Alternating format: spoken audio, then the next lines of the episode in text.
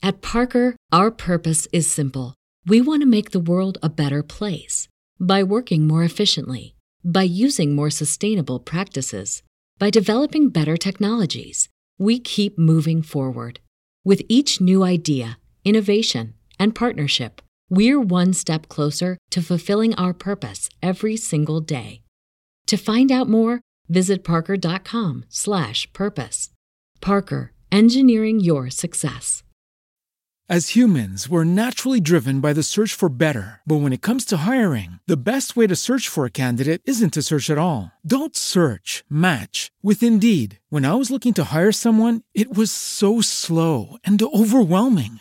I wish I had used Indeed. If you need to hire, you need Indeed. Indeed is your matching and hiring platform with over 350 million global monthly visitors, according to Indeed data, and a matching engine that helps you find quality candidates fast. Ditch the busy work. Use Indeed for scheduling, screening, and messaging so you can connect with candidates faster. And Indeed doesn't just help you hire faster. 93% of employers agree Indeed delivers the highest quality matches compared to other job sites, according to a recent Indeed survey. And listeners of this show will get a $75 sponsored job credit to get your jobs more visibility at Indeed.com slash podcast. That's Indeed.com slash podcast. Terms and conditions apply.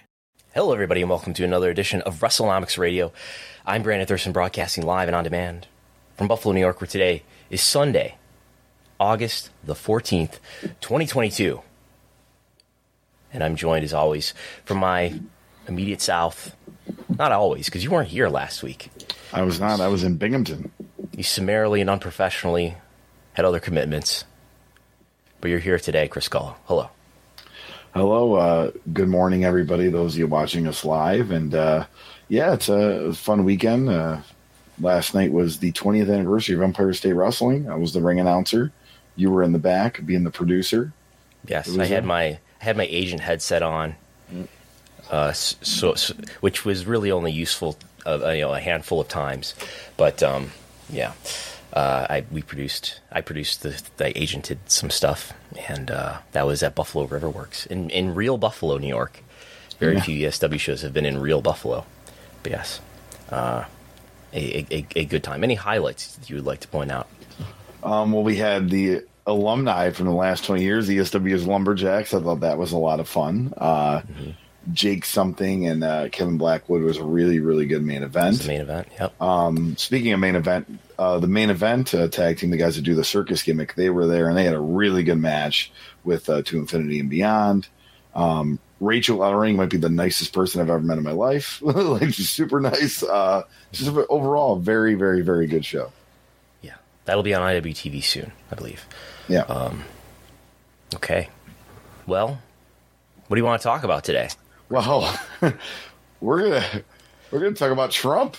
Trump. Yeah. What does that have to, what does that have to do with Rus- Wrestlenomics? Well, Vince McMahon and Just just, just trying to shoehorn in some clickbait here because there's big Trump news as always, and as, as especially this week. well, uh, Vince McMahon and Donald Trump have uh, done business together. Have they? And then that business has has come to light uh, as of recent as we're learning more about the undisclosed amounts that Vince McMahon spent and did not inform the proper channels. Possibly, Pause. possibly, quite likely, I think. Uh, probable might be the right word. Uh, we'll, we'll we'll get into that degree of probability. Um, so we'll uh, we'll discuss what W disclosed on Tuesday, how that connects to payments that Vince and or Linda and or WWE made to the Trump Foundation. Uh, if people want to participate today, how can they do that, Chris Collins? Yep. So if you're watching this on YouTube, you'll see there's a little dollar sign uh, right up below where you would ask a question. Put any amount you see fit for a question, and that's a super chat. And we will answer super chats throughout the show uh, as they line up with the topic. But we will get to all your super chats. Yes. Um, so, what's going on here? So, we've got up to this point, as of Tuesday, you know, this was disclosed. I don't know if it was disclosed Tuesday morning or Tuesday uh, afternoon. I think it was in the afternoon after closing the market.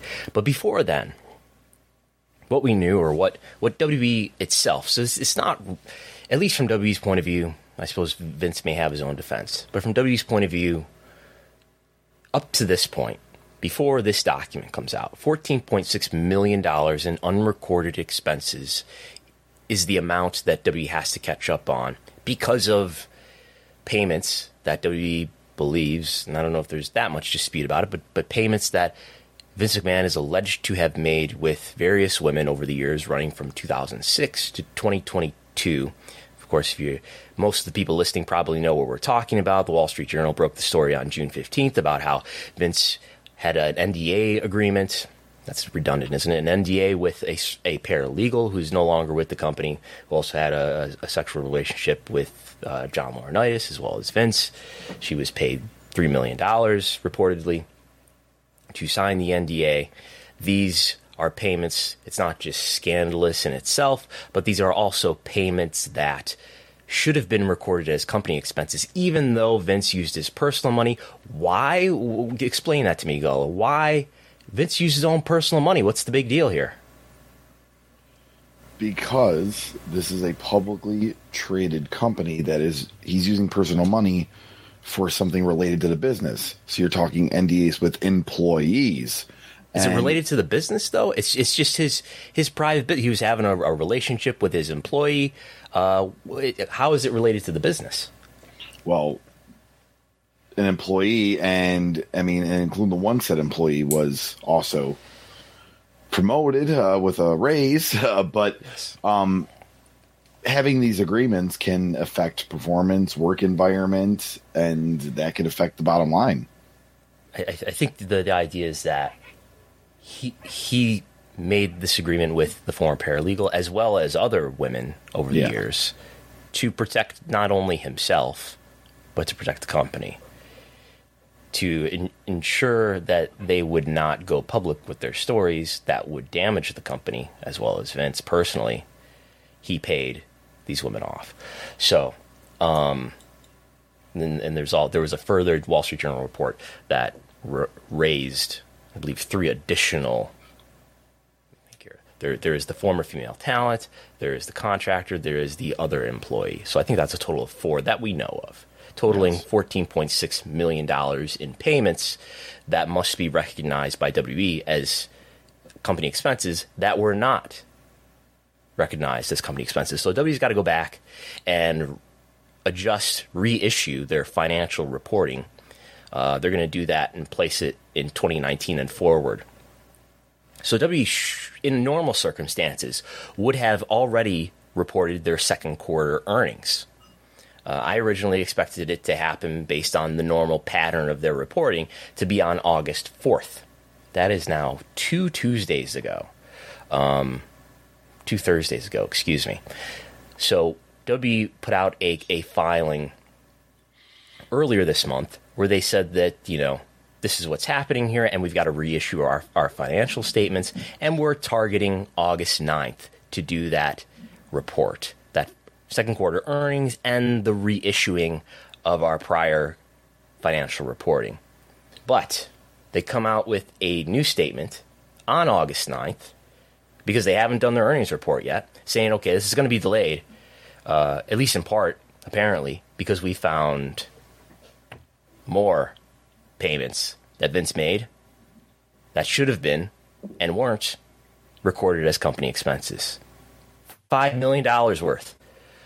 So we already had $14.6 million. $14.6 million. Well, add another $5 million to it because the company, as they wrote here in this filing signed by Frank Riddick, the company has determined, we can go to the other slide, right? Because that's got the bigger. The company has determined that two additional payments totaling $5.0 million, unrelated to the allegations that led to the special committee investigation that Mr. McMahon made in 2007 and 2009, should have been recorded in the company's consolidated financial statements. Now, when this news came out last week, Tuesday, about what, six days ago or so, um, there was I did I did see some consternation about this this clause in here in, in, in this sentence, unrelated to the allegations that led to the special committee investigation. And led to some people to raise like what are they talking about here? Is this not related to the alleged sexual misconduct of, of vince mcmahon and, and john laurinaitis what's going on here uh, I, but i figured nah, it just means it's probably not related to the original allegation which is the former paralegals allegation which to, to remind everybody how this whole thing got kicked off is that according to the wall street journal a friend of the paralegal or at least someone claiming to be a friend of the paralegal, emailed the WB board of directors and made them aware of the NDA payment.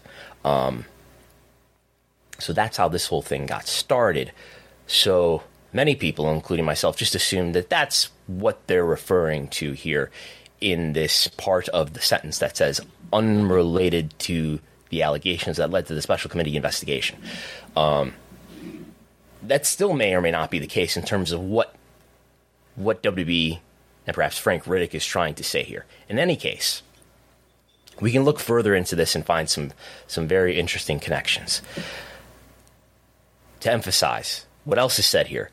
Mr. McMahon made payments in 2007 and 2009. Well, some days later, it was brought to my attention by someone paying closer attention than me, perhaps, that 2007 and 2009. Well, what happened in those years? What was a big story for WWE in those years? Well, in 2007, uh, Donald Trump was involved in the Battle of the Billionaires. And in 2009, he bought Raw. And I use that in quotation marks. Yes, in a, in a fictional storyline, although you, you, the the um, the the stock market might have thought otherwise. Um, so so in these filings, which you can easily find through Pro, ProPublica's website, you know Don, Donald Trump's Donald Trump Donald J. Trump Foundation, which is nonprofit, his nonprofit organization. Uh, the IRS filings have been public for a long time, and this has kind of been litigated in the media already uh, because it was you know, it was scrutinized around the time that Linda McMahon was running for Senate. She ran for Senate in 2010 and 2012. In any case, it's easy to find this stuff. These are his, well, not his, but the foundation's IRS filings. Okay, remember, it's a nonprofit organization to do charity work and things of that nature, supposedly. Uh, so if you look at the 27, two, um, excuse me, 2007 filing, there is a contribution listed as being from WB with the headquarters address. Are you familiar with this headquarters address, uh, Gullo? Would you would you recognize the headquarters address if you saw it? I I would not, but I'm a, I'm assuming is that WWE's headquarters. I'm this is the address of WWE's headquarters on East Main Street in Stamford, Connecticut. In any case, it says right here for people watching on YouTube, it says WWE made this contribution, not Vince McMahon. There's no Vince McMahon here. There's no Linda McMahon here. But anyway, WWE contributes four million dollars in 2007. 2007 is the year that Donald Trump participates in WrestleMania and the build up to WrestleMania. And then we can look at the 2009 filing and World Wrestling Entertainment. Same address. Uh, you got a P.O. Box here, Stamford, Connecticut. $1 million. $1 million in 2009, the year that Donald Trump participates in a couple episodes of Raw. Okay. Uh, so there's that. There's Here's a photo of, of, of, some press conference where Donald Trump and Vince McMahon are posing together with special referee Stone Cold Steve Austin to promote WrestleMania. Uh, the the storyline on Raw, where I believe he just appears on video. This is, I believe, June 15th, 2009. And then the following episode, the 22nd, 2009, he, uh, in the first episode, he appears on video. He has bought Raw, but then he forces Vince McMahon in this fictional storyline to, uh, to buy it back and buy it from him at a profit to, Don- to Donald Trump. Um, so there's that. Um, this is this is what we what we call circumstantial coincidence at this point, circumstantial evidence. Um, it, I, I, reached out to WB uh, as I was looking into this and and asked if it was an unrelated coincidence. Uh, I kept them up to date on on how I was looking into this and how I was going to publish an article about it. I, I, got no response so far, anyway. Um, Can I so, ask you this though? Yes. So yes. we'll never find out, obviously, who the NDAs are, are paid to unless they come forward. Would we find out this because it's as we know it's not an NDA. Like, would this eventually come out? I think it's a question of how transparent is WWE going to be with the results of its, its, investigation. I think that's a very good question. Um, are we going to get public disclosures? Are we going to get like a public report from WWE's board of directors and whatever the results are of their investigation? This may be confirmed eventually. More, I mean, like yeah, I agree with you. We're, we're we're probably never going to get confirmation about who the women are who Vince McMahon had signed NDAs for millions of dollars. Um, but we might get this because there's no NDA apparently yeah. involved here, right? Um, so there's that. Um, the the reason why I, I, I feel comfortable examining this publicly is because it's it seems highly unlikely that this is just an unrelated coincidence. Um, if we took, so I did some, this is a very WrestleNomics thing to do, but I sort of did the probability on this. We've got two years here, right? We got 2007 and 2009. They appear to be investigating a period of at least from 2006 to 2022, which is this year. Um, so if we took any two year pitfall, hang on tight, so follow me here if you can. We're going to take any two year pair that is only two years or less distance from each other. So, for example, 2006 and 2006, 2006 and 2007, 2006 and 2008, and then you go all the way through the years to the present, and you get a series of years. This will be easier for, for those watching on YouTube to follow what I'm saying here, probably. And then I then I took all of the the, the values uh, that could have could have been between, let's say, we know that there's an NDA agreement for $3 million. We know there's an NDA agreement for, I, I think it's about $7.5 million. So if we take that entire range of values on increments of, of one tenth, and uh, we do the probability here. Anyway, the, the odds of this being uh, based on those assumptions, and you can obviously arbitrarily change those parameters to make, make this narrower or wider, but based on those parameters, this is kind of like a one in 2,000 chance that this is an unrelated coincidence. That, in other words, the likelihood that Vince McMahon slash Linda McMahon slash WWE just happened to make in the years of 2007 and the years of 2009 some other payments that just happened to total $5 million is, is possible. Possible. The, the, odds are not zero. but pretty, pretty close if if this is what happened, right? I think like it, I mean it's basically a talent agreement. He's giving money to to Donald Trump, whether it's a Trump's charity, whatever it might be, to make a talent appearance. I mean, that stuff doesn't technically have to be reported. Like, so we don't know wrestler salaries or performance salaries, but so, but when you have to put it in like just a talent of overall talent expenses, like if they were reporting it in their quarter filings when this should have happened. So,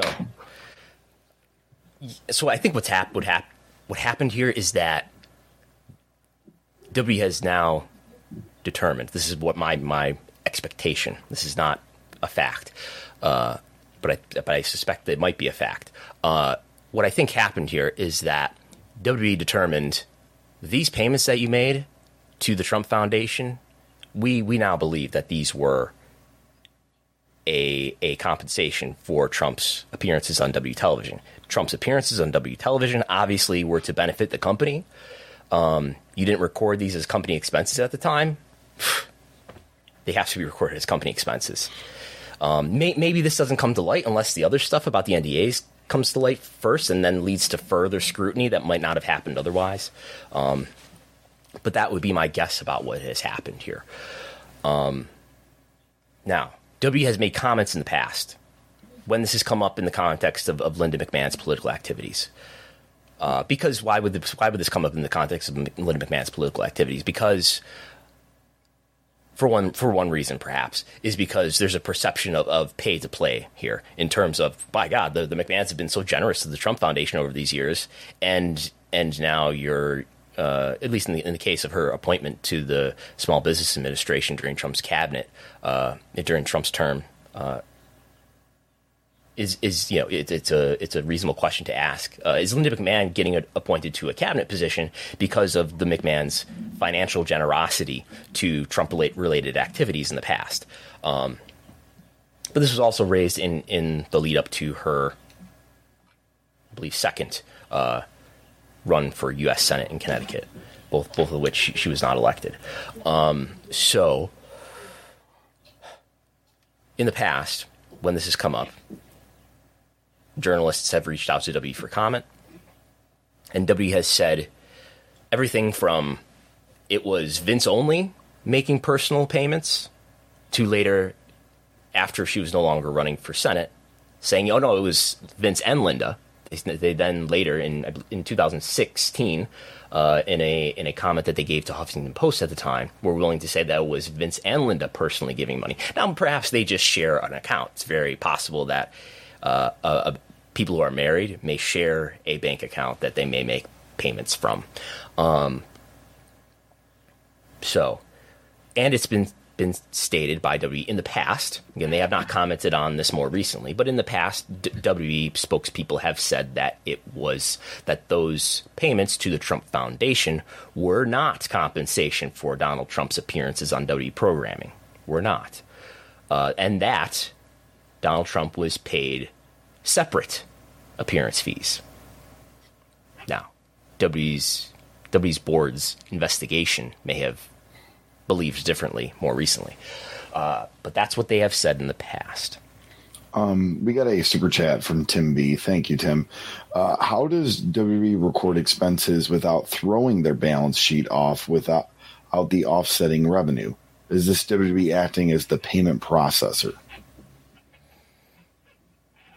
It's, it's probably my own flaw that I'm always I always have to like reread reread the question. Uh, how does how does WWE record expenses without throwing off their balance? Well, I, I I, th- I, think this addresses the question is that you know W is, is continuing to say in these statements that um, even the 19.6 million dollars that we're at here in total unrecorded expenses um, if it were all in one quarter they say yes it would be material what's material mean material in this context means anything that a reasonable investor would consider uh, important to considering the value of the company so this is important to consider the context of what is WWE's total financial picture. Okay, this is a company that generates about you know just over a billion dollars in revenue a year. It, it, that's what they did last year. I believe 1.1 billion dollars in annual revenue for 2021. Uh, on the scale of a billion dollars, even 19 million dollars, 19.6 million dollars is not a lot, right? That's um, that's what, what is that as, as a percent? What's 19.6? 19.6 divided by $1 billion. That's like 2% of their revenue. So it's fairly small. If it was in one quarter, they say yes, it would be material. It looks like they're going to. This is my interpretation. They haven't been explicit about this. My interpretation is that they're going to reissue financial statements and just spread that money where they think it belongs. Maybe they have said something specific to this, but they're going to spread that money. It looks like along the course of like three years so that it will end in, in, in, in the end it will not be material because it'll be sort of distributed over three years um, it'll be relatively minor so I think what we're going to end up with when W finally reissues their financial statements, we're going to end up with like a, a slightly slightly less profitable WWE, um, but not a major difference, and oh. not something that in and of itself is going to affect the value of the company. That is the stock price. Um, we're going to continue this super chat train oh. with MJ. Thank you, MJ.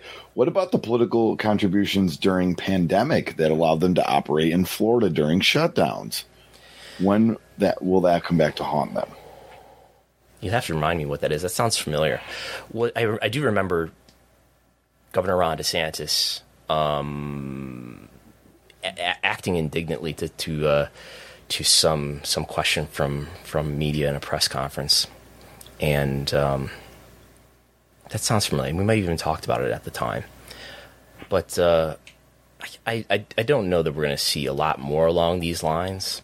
Um, but uh, but yeah, I, I think uh, the, the the Trump money the money to the foundation. We're talking about five million dollars. I, I don't know if those contributions were were comparable to to you know one payment of four million, another payment of one million. Um, we'll see. But thank you, MJ. So, um, is there anything else to say here? I guess we, we could go on here and, and mention that um, there was a comment when this was looked into by outlets like Forbes uh, in the past that uh, Donna Goldsmith gave a comment to Forbes in a we'll get the get the correct year in 2007. Um, Donna Goldsmith, who people can see on the screen here on the left, she was the former chief operating officer of WWE. This is an image of her on the floor of the New York Stock Exchange. I believe when, when WWE was ringing the opening bell one day. Uh, she's seen here with Linda McMahon and Stephanie McMahon and Michelle Wilson, all of whom were WWE executives, I believe, at the time.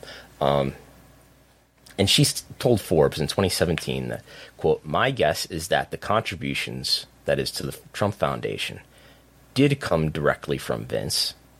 It was probably a payment for the hair versus hair match, referring to the 2007 WrestleMania match between Umaga and Bobby yep. Lashley. Did, didn't didn't like Trump get his name wrong or something in a promo? Uh, yeah, I think it was Un- Umanga. I think I think that was the joke, something like that. Yes, um, or maybe it was Bobby Lashley's name he got wrong. I think that's what it was. Yes, um, it's funny. Everybody says like Trump is a big pro wrestling fan. Some, sometimes you see that in, in, like mainstream media when, when people are understandably comparing his form of politics and rhetoric to to that of pro wrestling. I don't think he's like a, a regular watcher or studier of, of, the wrestling business, but but there are definitely some some similarities. Anyway, yes. I just started thinking, he, did, he, did he ever p- appear any other times in the publicly traded era? Obviously, we know he's there in the late '80s well, Hall WrestleMania. Hall of Fame Hall in 2013. Okay. Um, yeah. and the, to my knowledge, there are no related payments. And by the way, we should explain like why why not just pay him in the traditional way? Why not just you know pay him as, as an independent contractor or whatever, like they would any other talent? Because the Trump Foundation is a nonprofit organization, and at least in this country, nonprofit organizations are not subject to the same sort of taxation tax policies that that uh, for-profit businesses are. Um, and uh, I'm not a legal expert or a taxing expert, but I would expect that if this happened, that the motivation would be, um, hey, look, you can. Why don't you just pay me, pay pay it to to the organization? Uh, you know, I in, in and maybe you know in lieu of me contributing this money to the organization. Just pay pay the, the money to the organization that maybe I was going to spend anyway. But rather than me taking it and then putting it in the organization, you just put it right in the organization, right in the nonprofit organization, and that way, you know, it's not going to get taxed in the same way as if you paid it to me directly. And and maybe this eased the McMahon's personal tax burden because you can say, "Hey, I I gave four million dollars to charity." In 2007. I gave a million dollars to charity in 2009, and that may have lowered the McMahon's tax burden. Um, but uh, uh, accountants may may be able to enlighten us on that subject. Um, that may may or may not be legal too. By the way, that that sounds that sounds shady to me. If that's how it went down. Um, so we'll we'll we'll see what happens here. As as uh, Nate Milton said a few weeks ago, uh, when when it came to Al Capone, it wasn't the murdering that took him down. It wasn't the bootlegging. Nope. That took him down. What was it? It was tax laws, tax evasion. tax evasion. You ever you ever watch The Untouchables? No. Is that about Al Capone? Yeah, that that's about that whole thing. Yeah, it's uh oh I don't know. I think Kevin Costner, if I remember, but Sean Connery and uh it's a re- really good movie, but yeah, it's about how they got they tried to get him down for bootleg and they couldn't, so they got him for the tax evasion. Okay. Um. All right. So, coincidentally, and to whatever information we have at this point, it is purely coincidental. Apparently, uh, the FBI did execute on a search warrant on Monday to collect a number of boxes, you know, in according to the the, uh, the filings that were released, uh, the legal filings that were released on Friday, detailing what was taken by the FBI from the Mar-a-Lago residence, which is Donald Trump's residence in Florida. They took a lot of boxes of classified documents. Um, we have no information at this point to suggest that this is related to to the situation with WB and Vince McMahon. Um, but but that's that's what we know right now. Um, so, real quick, uh, MJ just gave us a corrected uh, super chat. He goes, "Correction: uh, the political PAC run by Linda did the contribution, not McMahon's directly. Sorry about that. So regarding the pandemic, I believe." Th- thank you, MJ. Even, even, spending money to, to make his own correction, I, I very much appreciate that. Um, yeah, but that I mean, whether or not it's the McMahon's personally or or whether it's Lin- whether it's Linda's you know political organizations, I think you know it's it's, it's worth scrutiny. Um, you know, I, I wonder you know how involved or how close any of Linda McMahon's actions are to to WWE's interests at this point. Obviously, Linda still owns a great deal of stock. Um, if you exclude financial institutions, I believe she would be the third largest personal owner of, of WWE stock, behind, of course, Vince and then Stephanie. Stephanie owns more shares than Linda does. Um, although, if you know, if, if Vince were to pass away or something, I don't know where that where Vince's stock would go. Um, but yeah, it, it it doesn't appear to me at this point. Like I would buy it if you know if if Linda was quite removed from whatever interests that that W has or that that Vince even has at this point. Um, but that's just my intuition. So, um, anything else there? nothing else here. I think we uh, kind of answered it. Like I said, maybe they'll put out the uh, a public report at least about this, and we kind of know that. I mean, that these were uh, for uh, Donald Trump being a talent. These contributions to the charity. And you know, we haven't gotten a uh, a, a Q two call yet. I I would guess that that maybe we should expect that this coming week, maybe on Tuesday, maybe on Friday, on Thursday. Those seem to be the weekdays that they often choose um, to do an earnings call on. Uh, so maybe we will we will have an earnings call this week. Um, I was I've been, I've been thinking, you know, like are they just going to like drop a 10Q, which is a, a quarterly report filing one afternoon, and then just not do a conference call? Um, I wouldn't completely rule that out. They're not uh, legally obligated to do a conference call, right? Yeah, yeah. I don't think that's there's like any SEC rule that you have to do an earnings call with with analysts. Um, but there may be other motivations why you should uh, that that I I can't articulate but I did, I did ask you know, you know someone who I trust knows more about this than I do, who told me that no, they they they'll probably still do an earnings call. So we'll see. Um, I would have, you know, I, I, know earnings calls with, with stock analysts are not media calls uh, with journalists, but I, I, would like to hear someone ask about whether or not this is actually related to, to the Trump Foundation contributions, uh, whether or not that, that extra $5 million that we learned about on Tuesday was, is, you know, is related to the Trump Foundation contributions, which just happened to total $5 million, the same amount that you just disclosed in the same years that you just disclosed the payments were made.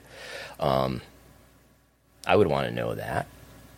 But is, is it necessary for investors to know that? I, I, I guess. I don't know. Um, so, yeah, it'll be a very interesting earnings call because I'm sure there's going to be questions around around Vince and around the future of the company and around the notion about whether or not W is going to be up for sale. I don't believe that they are really pursuing a sale or in, in, any sort of serious negotiations to sell the company. But that's something that's obviously moved the stock price. That that speculation. Um, these these super chats keep rolling. Tim B is back here, and he asks: the unrecorded expenses amount seems subjective. Why not a hundred million? Considering WWE has stated losing VKM in the past would be devastating well, where, where do you get a hundred million dollars from in in that? If Tim B wants to put that in the chat without a super chat um, to follow up, we we can display that. Um, why not hundred million dollars? Considering WWE has stated losing Vince McMahon in the past would would be devastating. I mean, I I, I, I don't think there's any any need to count count Vince McMahon's exit as an expense. I, I think you know you just like you wouldn't count COVID nineteen happening as an as an expense.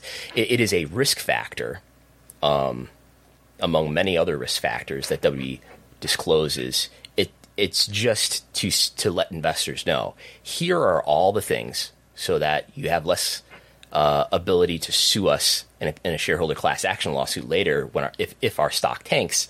Here are all the risk factors. Here are all the things that might adversely affect our stock price. Uh, and, and, and, Vince leaving is just one of them, among other things. You know, major natural disasters. Uh, they don't. I, I, doubt they specify pandemics, but but things that would probably fit into pandemics are, are specified you know th- things like uh, keeping talent, retaining talent, and th- things like maintaining their their media media rights deals. Um, so it's just a risk factor. But if you want to follow up on that, Tim B, we, we will address it. And um, is monitoring closely. Yeah. yeah, he does say uh, WWE benefited uh, for greater than 19.6 million by VKM remaining in power according to their own filings of his worth to WWE. So he's saying by not disclosing this earlier, they've benefited more than than the 19.6 million. He said 100 million was just a random number, but that's the point he's trying to make. I guess, but that's not a not an actual financial transaction, and these things are financial transactions. The NDA, the NDA agreements are financial transactions that have been made or or are due to be made over time in the future because because Vince McMahon has, in, at least in some of these cases, apparently, you know, uh, he has long term payments that are being made in installments to women with whom he's made NDAs. Uh, and those are you know tangible you know numerical you know they, these these are transactions that actually have dollar values attached to them. Um, and the Trump Foundation contributions if that is connected to the Tuesday disclosure that has a financial amount tied to it. Um, so. At Parker our purpose is simple. We want to make the world a better place by working more efficiently, by using more sustainable practices, by developing better technologies, we keep moving forward. With each new idea, innovation, and partnership, we're one step closer to fulfilling our purpose every single day. To find out more, visit parker.com/purpose. Parker, engineering your success.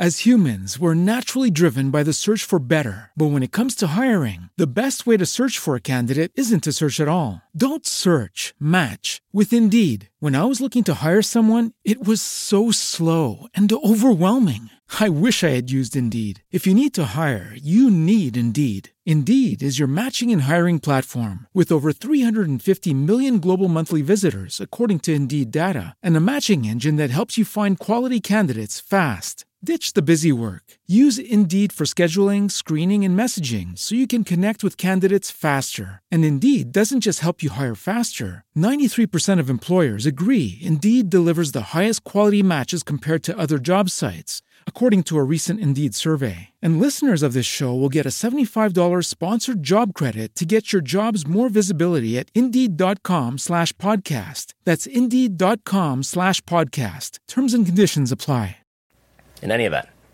And then from there, yeah. I'm not going to lose these Vince, Vinceisms, unfortunately. Um, that notwithstanding. Yeah, these super chats have been great, by the way. Keep them coming. Uh, of yeah. course, you can do a little dollar sign that is under uh, where you can ask a question on YouTube. Any dollar amount you see fit, and we'll answer them throughout the show as they as they see fit. Yes. So on uh, on Monday, which seems like a long time ago, I, I wrote an article, this 2,000 word article that, that is, is available for patrons only uh, at patreon.com slash WrestleNomics about just what the future of wrestling and WWE specifically is going to be like. AEW involved in that too. Without, without, everyone is so sad about the, the, the departure of Vince McMahon. Uh, so sad. They are. You laugh. You laugh, Gullo, but people are saddened by this. Did you see that? In, even Bret Hart, even Bret Hart, even the the man who Vince McMahon screwed, even Bret Hart is sad. Did you see that? I mean, I, I, Bret Hart has been making a lot of comments lately as of late. Even Bret Hart is saddened by the departure of Vince McMahon. Um, will W ever be the same again? Hopefully not. uh, so I, I, wanted to, to lay down, I guess, some info and, and an opinion about what, what WWE will be like um, without Vince McMahon in place. Uh, Chris Gullo, your thoughts and opinion. Has, it's, it's now been, you know, I would say July 22nd is the first day of the post Vince McMahon era. So we are here some three weeks into the post Vince McMahon era. And um, has has WWE changed?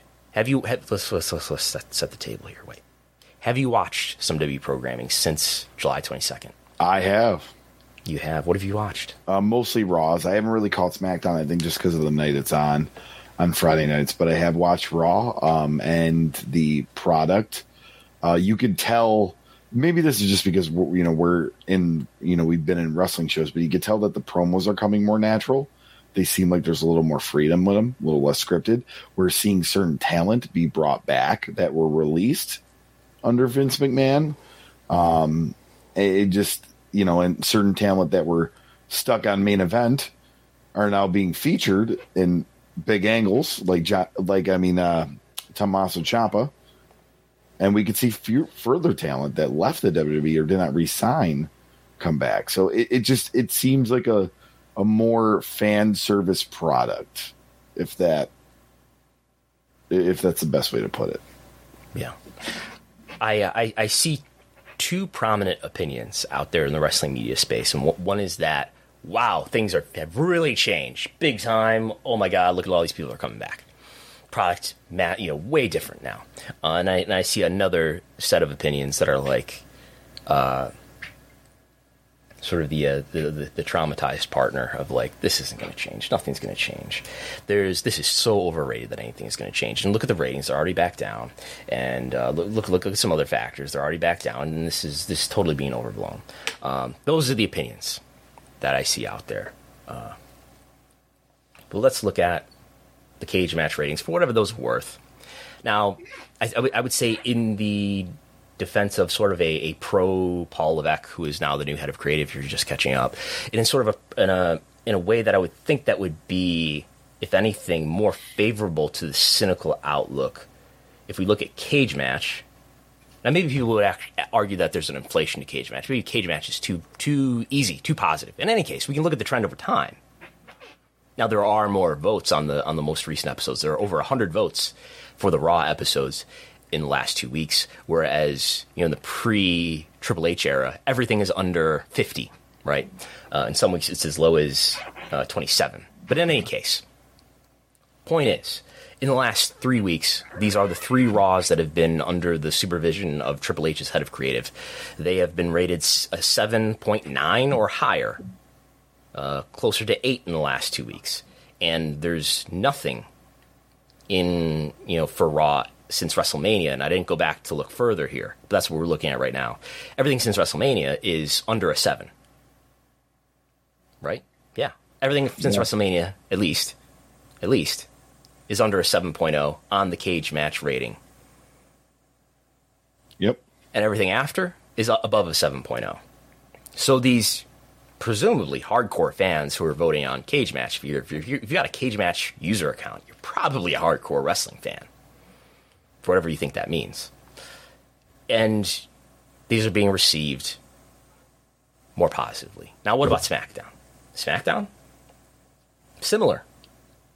There is one SmackDown back here in the Vince era on June 10th that did get a 7.7 rating, which is higher than anything yet. But we do have these three SmackDowns. Actually, I, guess this is the day that that Vince uh, retires on the 22nd, and that is rated pretty low. Um, on the day that Vince retires, though, I, for what it's worth, I guess Bruce Pritchard is still, you know, leading creative at that time. Certainly, these shows in the first weeks were written largely while Vince was still in charge of creative. So perhaps you could say it's only these last three weeks from Ju- July 29th and, and, onward. In any case, these are you know a, a 7.4, a, a 6.3, a 7.5. So pretty positive compared to everything else since WrestleMania, which is in the Vince era. Uh, or in a cage one, match. 1.21. we had an abysmal SmackDown in terms of cage match reception on July 8th.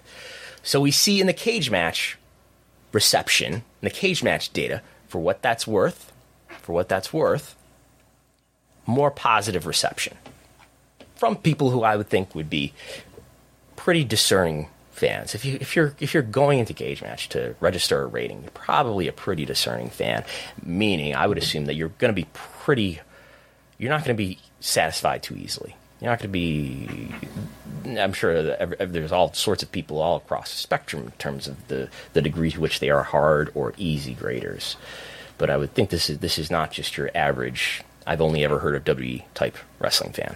Um, so, based on that, that would suggest that, that, that this is being received more positively.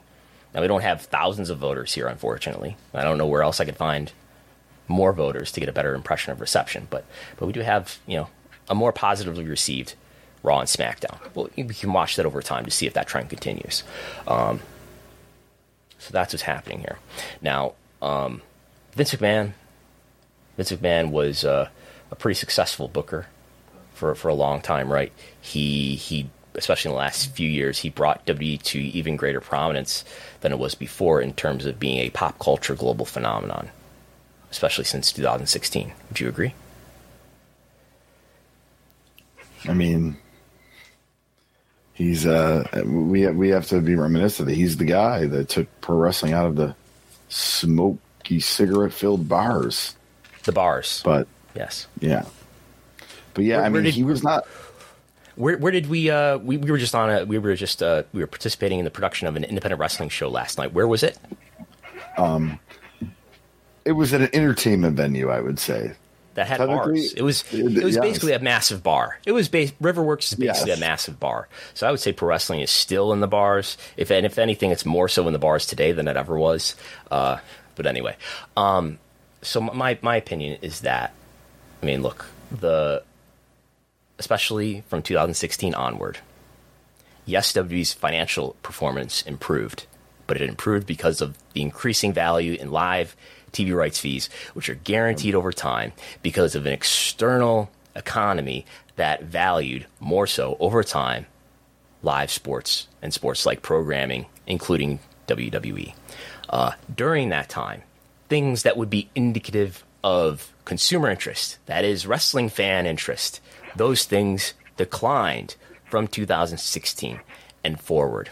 Now, WWE's TV shows remained highly ranked throughout that time and still today among the most highly ranked programming in 18 to 49 on their day. Raw and SmackDown are still, you know, I, I've, I've started tweeting a, a chart in the last few weeks saying this these are the top cable original broadcasts in 18 to 49 for the prior seven days.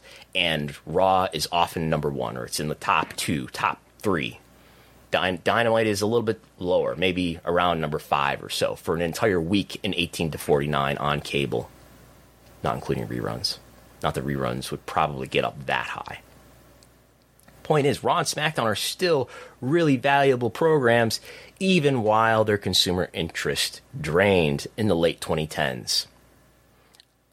If we ever do some sort of live live event, like on a WrestleMania weekend or something, I feel like I'm going to print these cards out. I'm gonna this slide that's on the screen right now. We're going to print them out and laminate them and give them away for free. Just public service announcements. Um, this is what happened in the final years of Vince McMahon.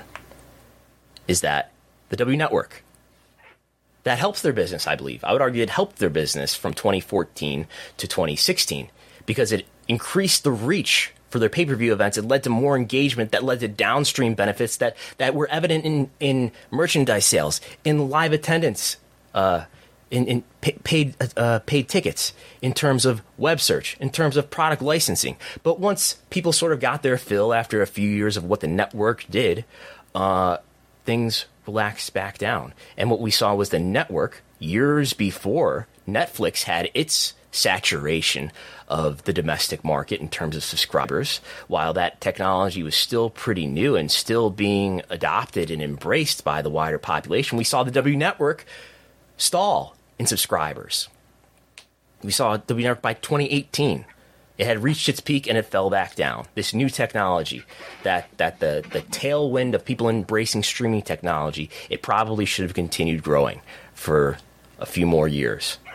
And we also saw merchandise sales, both online and at the venue, decline on an annual basis in consecutive years. You can see it on, on, on the slide right now for people watching on YouTube from 2017.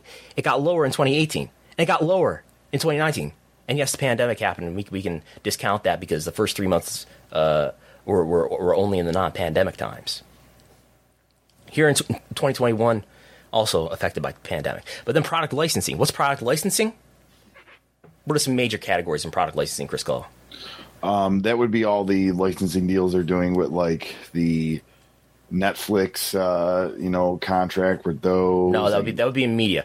So products, consumer products, okay. stuff you could stuff you can touch with your hands. What would that I mean, those things be? all your WWE shop stuff, but like they did the deal with the trading card company and stuff like that, and action figures and Action figures and video games. Video games, uh, W Shop would be what's e-commerce here in the purple. Okay. That's merchandise. Uh, but action figures and video games, whether that's mobile or console, is the, are the biggest categories here. But Okay. we know W is is licensing in numerous categories. Lunch boxes, I don't know. They, they're on a, on a cereal box. I know they had the Big Show or something, uh, or Becky Lynch on a cereal box, things like that. Um, but largely, this is going to be tied to video game sales, action figure sales, and sales of various other things, various deals, trading card deals, sales, and things like that. I would imagine not many of them, if any of them, are guaranteed deals, but that they are tied to the sales of those products. We don't know that for sure. I don't believe that's ever been disclosed, yay or nay, but that's what I believe. So, and then we look at the look at the time, look at the uh, the, the revenue in that category over time, from 2017 to 2018, it goes down. In 2019, it's lower. In 2020, pandemic, okay, but it's lower. So we got consecutive years, three years in a row, of decline. Ticket sales from 2017, it gets lower, and it gets lower in the following year in 2019. That's in t- terms of total attendance. That's in terms of average attendance.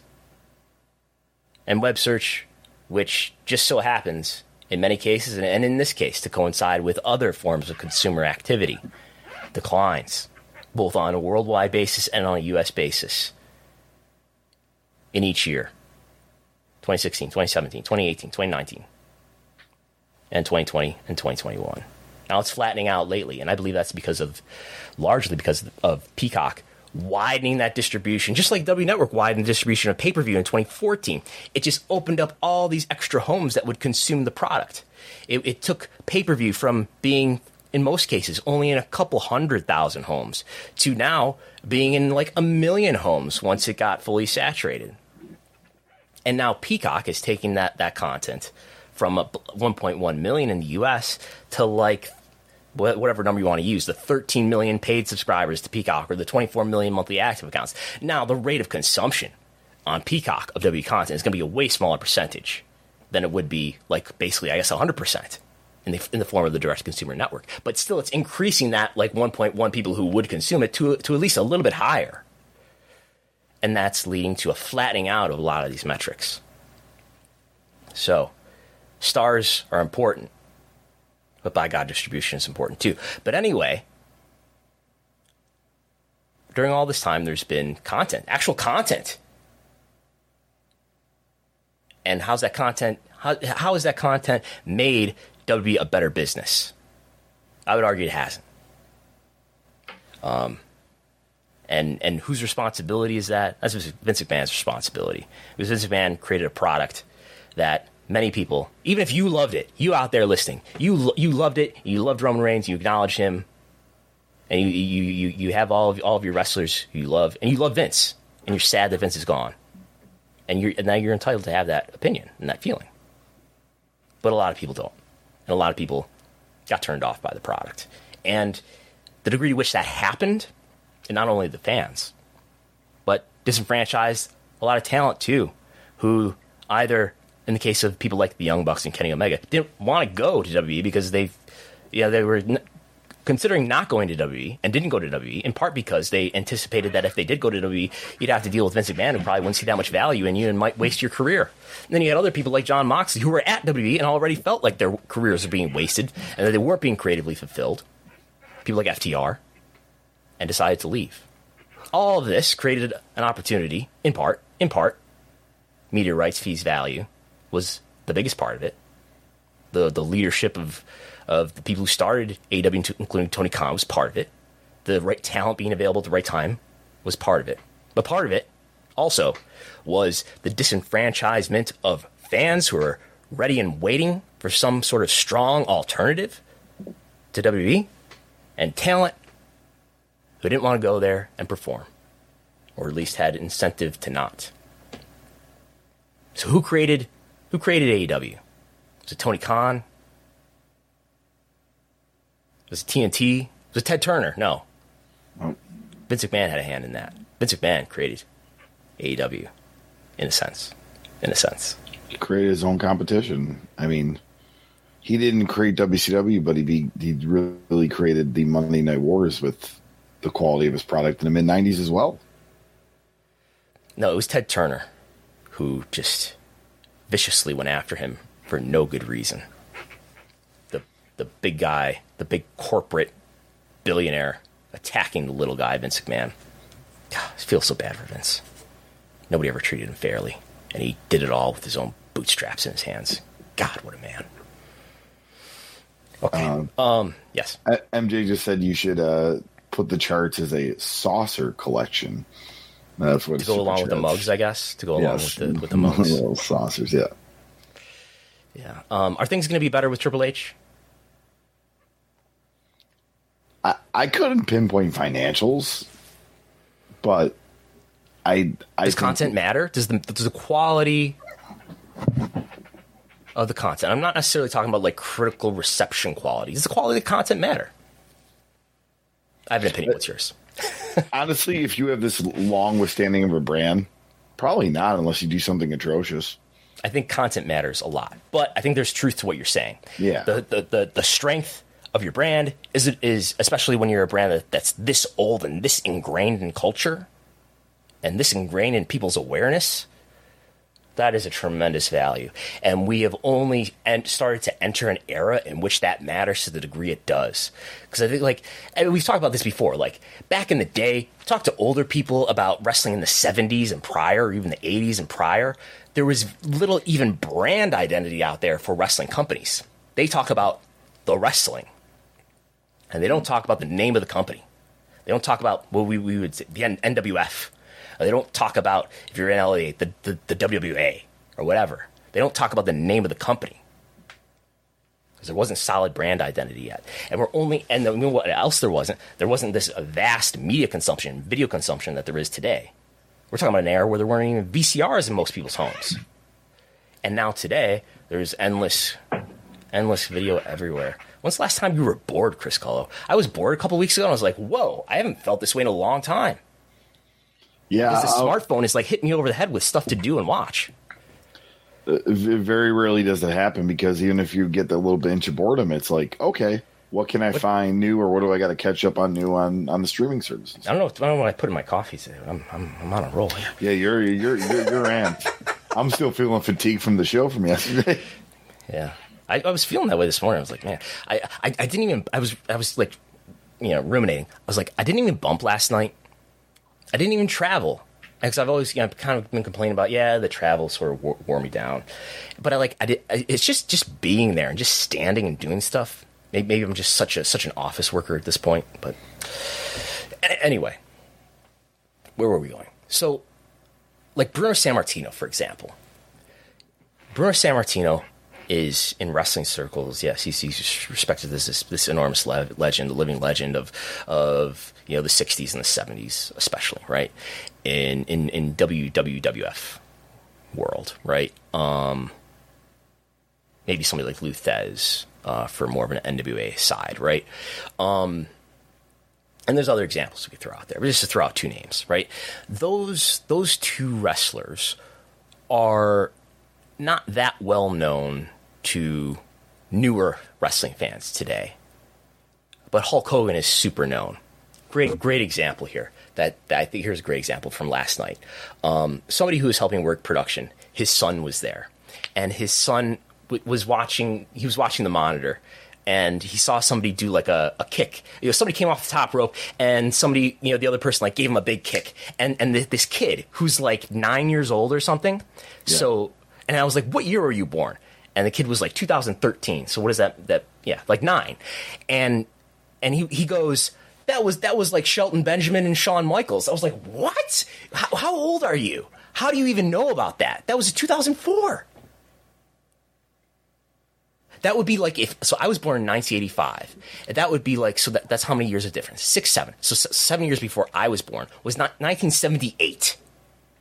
When I was nine years old, I sure as hell wasn't watching wrestling and being like, "That's from that's like that spot from 1978." Why is that different? Why is that Well, it's easier to find that too. right? I mean, it's it's accessibility, and I think we we live in a nostalgia culture, even if people who didn't live the era. I mean, there is kids in their teens and, and early twenties that are obsessed with '90s culture, and they didn't even really even live it. I think we it's just a nostalgia. We live in a nostalgia era, and also the accessibility to relive that past. Yeah. So let's bring it back to what we're talking about. All of this has to do with brand value. For example, WWE's brand value. How? Because Triple H, for instance, is is a I would say is a, is a bigger name, especially if we look at some of the Google trends, right? If we look at web search, if I compared Bruno Sammartino to Triple H, who, if we were voting for a Hall of Fame, I think you would agree with me. We would probably put in Bruno Sammartino. We might put in both Triple H and Bruno Sammartino. Yeah. I mean, he's in the Observer Hall of Fame. We would put Bruno in first. Yes, But in terms of awareness, public awareness, Triple H is a more well known name, personality than Bruno is. yeah. Also say. crossed over into pop culture. He was in TV shows, he was in movies, and I think that's a big part of it too. The modern day wrestling vehicle crosses more into pop culture than any of that did. Bruno Sammartino wasn't popping up on uh, the Brady Bunch. and and then and there isn't a, in, in, in Bruno's era and in, in, in wrestlers of his era, there just isn't a as as readily available video library of them because it was more about driving people to the house show that wasn't necessarily recorded, um, and wasn't on pay per views. Pay per view didn't exist yet.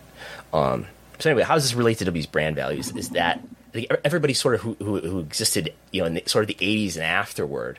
And this is one thing I've noticed in trying to like find old matches. I've, I've made like a spreadsheet once of like you know here are all the great matches I can find for each decade, and, it, and it's it's funnily enough, it seems like there's more. I can find more wrestling on YouTube, for example. I can find more wrestling on YouTube from the '60s than I can from the '70s, because I think in the '70s they just weren't anticipating video libraries being worth something later, because people didn't have VCRs yet. I guess would be my guess. So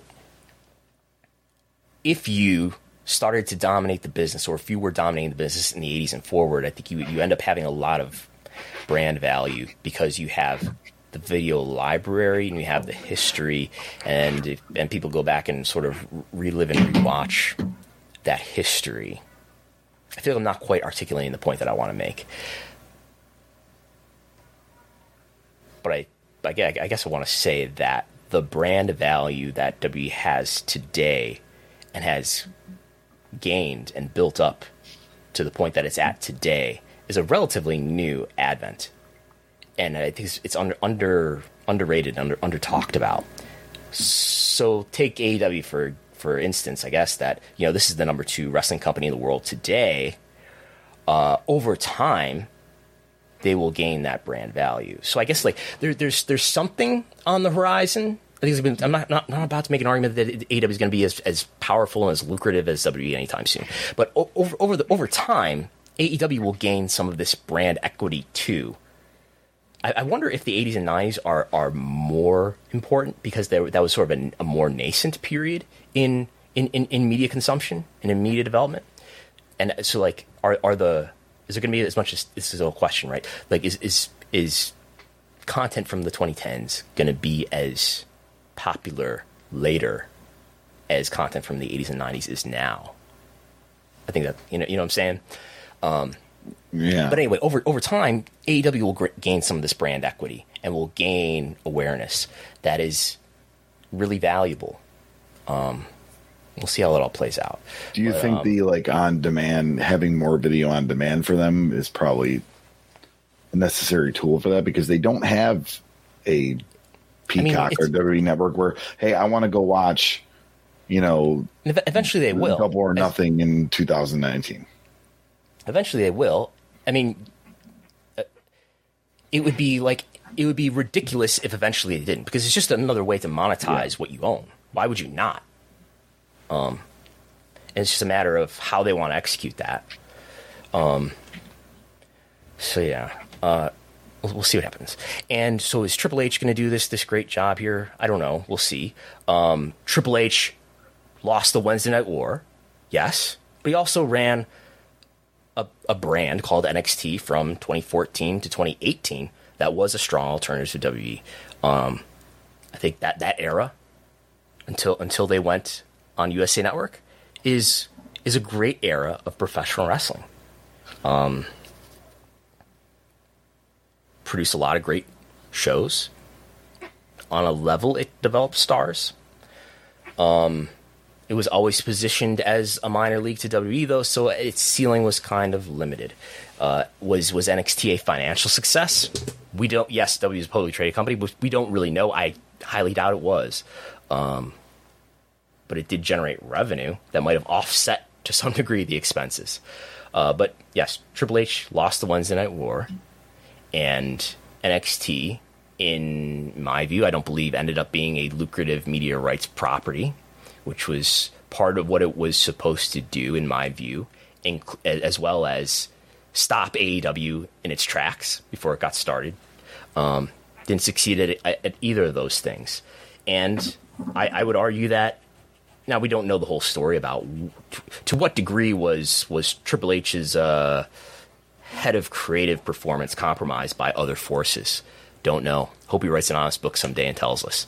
But um, it, it appears as if at, le- at least the output of what he was doing hit a wall after a while. Shortly after they went to to USA Network. Um, and it's, like Bill Watts said. Bill Watts s- s- said a lot of things that we don't condone. But one of the things that he said that I think there's some truth to is that every five years, every, every, every, every booker hits a wall. And I think it's just sort of true of creative things in general. Um, eventually, you kind of, get creatively exhausted, and maybe you need a break, or maybe you need to do something different. Um, I think that's happened with a lot of bookers over the years, even like you know, who, who I would idealize as a booker, like Giant Baba. I mean, Giant Baba by the late '90s, I think his his output was weakening. Um, so, yeah, I, I and, and maybe being in a new situation will will be good for him. He has had basically a year off from from doing a job like this, and he's got like a whole new set of talent. He's got whole new distribution platforms. This is the job he's been preparing for for years and years. Uh, there are some valid criticisms here, some some some valid questioning about what, what what's happened already. Though we've got is Karrion Kross really worthy of the role that he's thrown him in right away? I don't know. Is Dexter Lumis really worthy of the role that he's thrown him in right away? I don't know.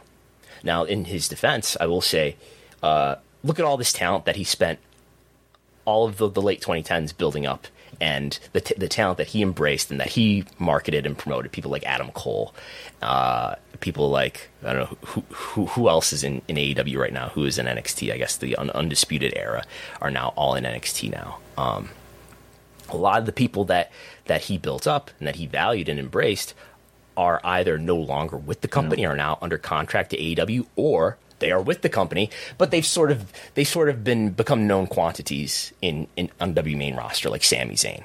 Sami Zayn may, may may be very happy in the role that he's in, but whatever he might have become under better creative guidance Uh, it, it, it's it's getting pretty late in the game now.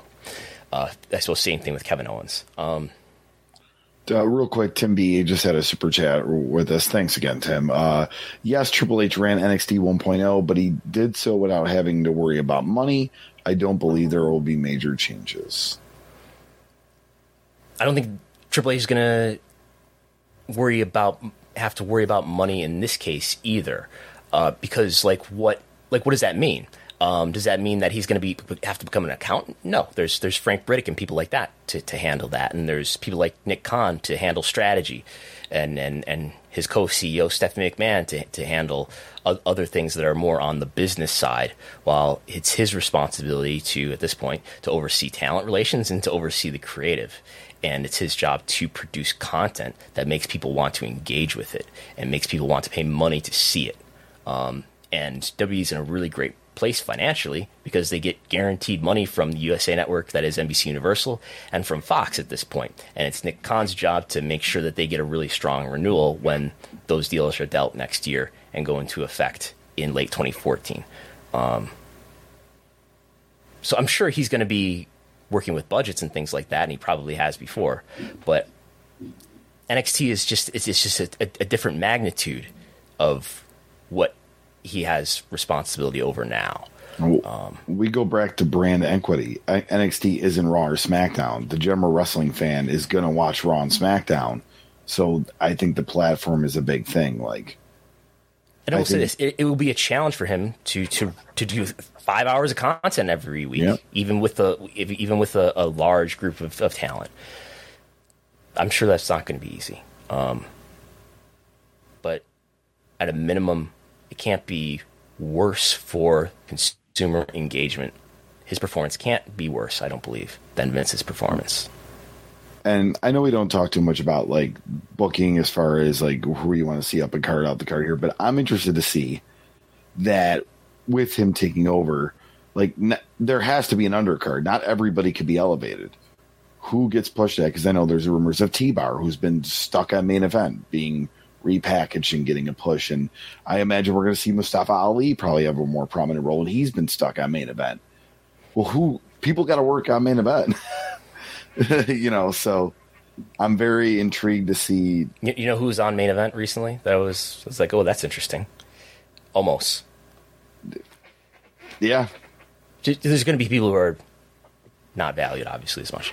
So anyway, uh, I think I think Tony Khan and AEW are in a less advantageous position here now with a stronger, in my belief, stronger head of creative. It may, may or not be that that strong. I know there's people who don't think it's going to be anything different, but uh, if W is better than it was before, that's tougher competition for AEW for fans, fan, fan engagement and time, but also also talent. Yeah. Talent, especially a lot a lot of their talent, like Adam Cole who have strong relationships and had positive relationships with, with Triple H. I think a big part of AEW's identity and is the big splash. We got this move, we signed this guy, this person's here, like and there's less opportunity there's going to be less opportunity to do that to make those splashes that the fans would care about. And you know, we kind of talked about 2 weeks ago when I was on like Sasha Banks, Naomi, Johnny Gargano. If none of those three sign with AEW, it does show a shift in. I think a lot of that is about just what, what talent Tony is personally interested in working with. Yeah. And and the degree to which he th- he probably sees his personal taste as matching the market taste. But his um, fans expect one, two, or maybe all three of those to come there. That's what his fans want and you can see it on social media.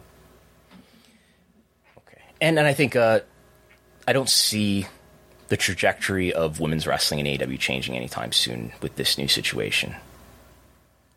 Yes. Sorry if we already said this in a, a prior episode, but if if uh, if you, Chris Gullo, were were a talented female wrestler and was offered a contract by WB for X amount of dollars for X amount of time, same same incentives as the same offer you're given by AEW. Same incentive, same money, same time. Which would you choose? If I was a female talent, probably WWE, based on the I mean, we just we do it when we do our uh, reports. Like how how much Chris Gullo is speaking speaking for all women who are wrestlers. there we go. When, when, when, when we do when we do the Who's a Draw, look how much female talent are featured on all three WWE programs.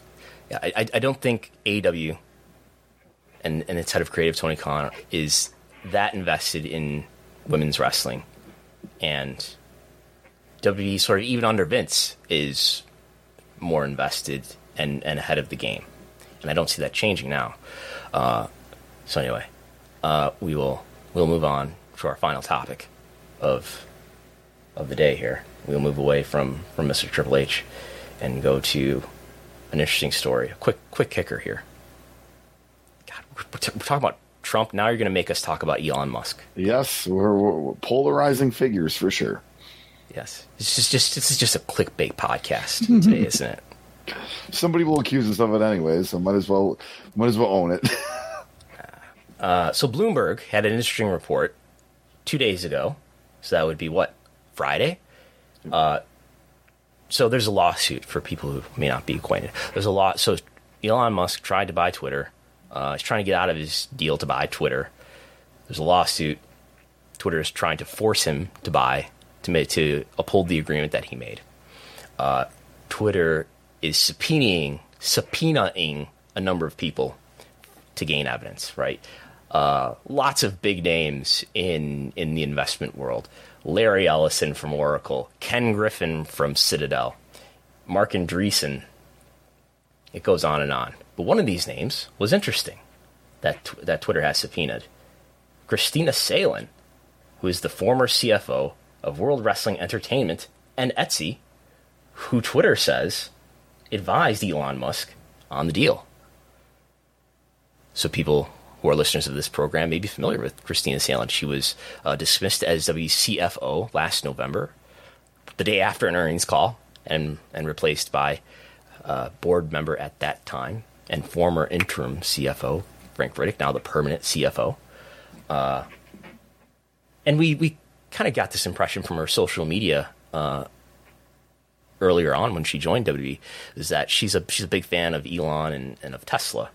So coming to light here, at least in uh, you know, t- Twitter is claiming that she advised Elon Musk on the deal to acquire Twitter, which is just a, just an interesting story.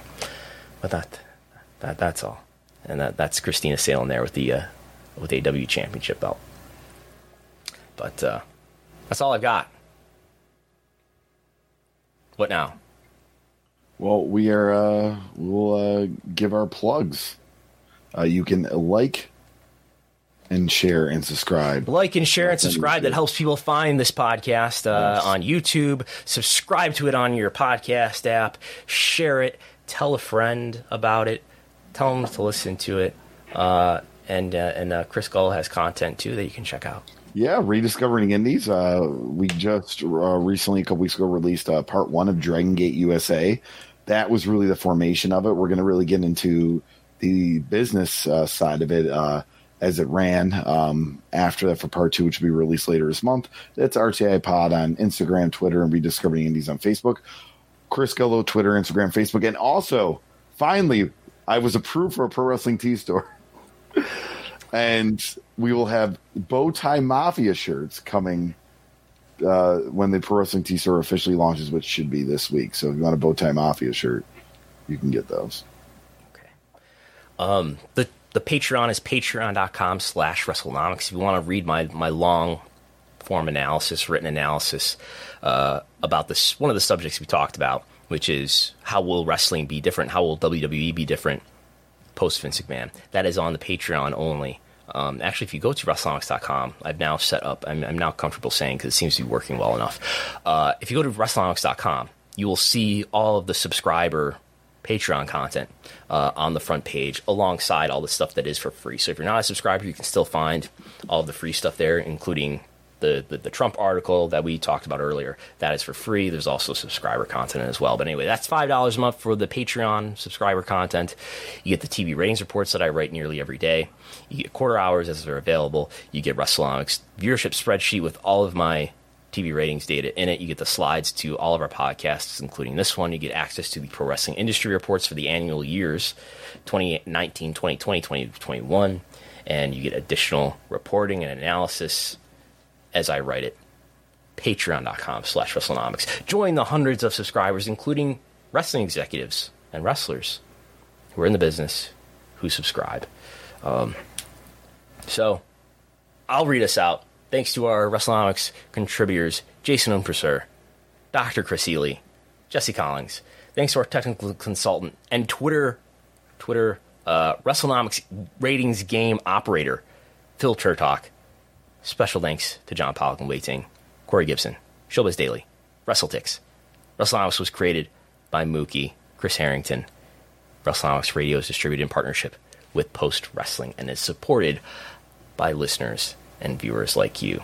And we have no uh, no grant from the Sears Roebuck Foundation just yet. So, thanks everybody for listening. We'll talk to you next time. Bye. At Parker, our purpose is simple. We want to make the world a better place by working more efficiently, by using more sustainable practices, by developing better technologies. We keep moving forward. With each new idea, innovation, and partnership, we're one step closer to fulfilling our purpose every single day. To find out more, visit parker.com/purpose. Parker, engineering your success. Swimsuit? Check. Sunscreen? Check. Phone charger? Check. Don't forget to pack the 5 Hour Energy. It fits great in a pocket or carry on, and the alert feeling will help you arrive ready for anything. Now get 20% off when you use code 5HE Travel at 5hourenergy.com. Expires April 30th. One time use only, not valid with other discounts. Remember, visit 5hourenergy.com and use code 5HE Travel to save 20%.